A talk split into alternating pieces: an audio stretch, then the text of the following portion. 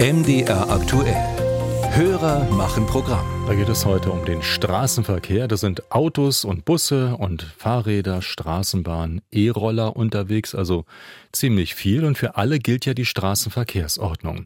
Immer wieder werden aber Stimmen laut, die eine vermeintliche Ungleichbehandlung von Verkehrsteilnehmern beobachten wollen, so wie etwa MDR aktuell Hörer Gerald Schirmer aus Leipzig. Im Grundgesetz Artikel 3 Absatz 1 steht, alle Menschen sind vor dem Gesetz gleich.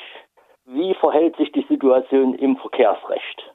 Da gibt es aus meiner Sicht erhebliche Differenzen und meiner Meinung nach Unklarheiten. Ja, wie ist das mit der Gleichbehandlung im Straßenverkehr? Unsere Reporterin Ulrike Köhler gibt Antworten. Autofahrer müssen eine Fahrprüfung ablegen. Sie müssen ihr Fahrzeug regelmäßig technisch überprüfen lassen und sie müssen eine Haftpflichtversicherung haben. Für Radfahrer gelten diese Pflichten nicht.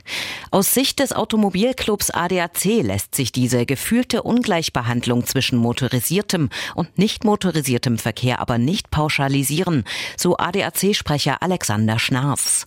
Neuregelungen hält der Club derzeit nicht für nötig. Also der ADAC lehnt eine Versicherungspflicht für Fahrräder ab, weil Schäden als Verursacher von einem Fahrradunfall ausreichend über die Privathaftpflicht abgesichert sind. Und auch eine Kennzeichnungspflicht beispielsweise für Fahrräder fordern wir nicht. Durch eine Kennzeichenpflicht muss man auch sagen, könnte nur ein sehr geringer Teil der Verkehrsverstöße von Radfahrenden überhaupt erreicht werden.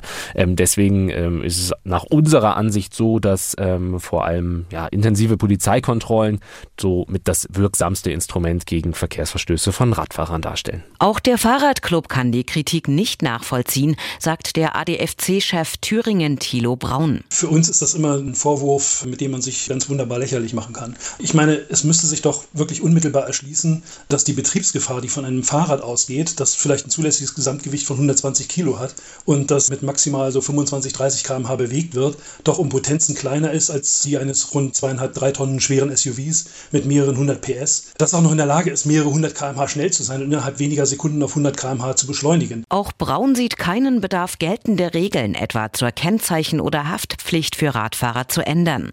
Auch eine Fahrprüfung für Radfahrer hält er nicht für nötig.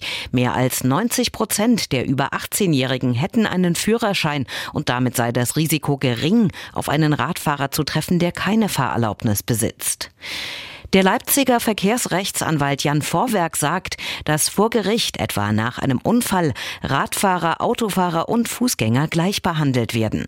Allerdings für motorisierte Verkehrsteilnehmer gelte die sogenannte Gefährdungshaftung. Das bedeutet halt, wenn man die Situation hat, äh, Unfall, Auto gegen Radfahrer, dass natürlich häufiger den Autofahrer dann eine Mithaftung von vornherein trifft, aber das ist keine Mitschuld, welche aber auch in Einzelfällen entfallen kann, wenn eben der Radfahrer grob verkehrswidrig beispielsweise fährt. Finanzielle Ansprüche aus dieser Gefährdungshaftung übernimmt bei Autofahrern die Haftpflichtversicherung, die gesetzlich vorgeschrieben ist. Der Verkehrsrechtsanwalt Vorwerk rät aber prinzipiell auch zum Abschluss einer privaten Haftpflichtversicherung.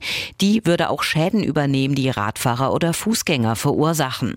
Denn hat der Radfahrer oder Fußgänger keine Haftpflichtversicherung, dann muss er für angerichtete Schäden selbst bezahlen.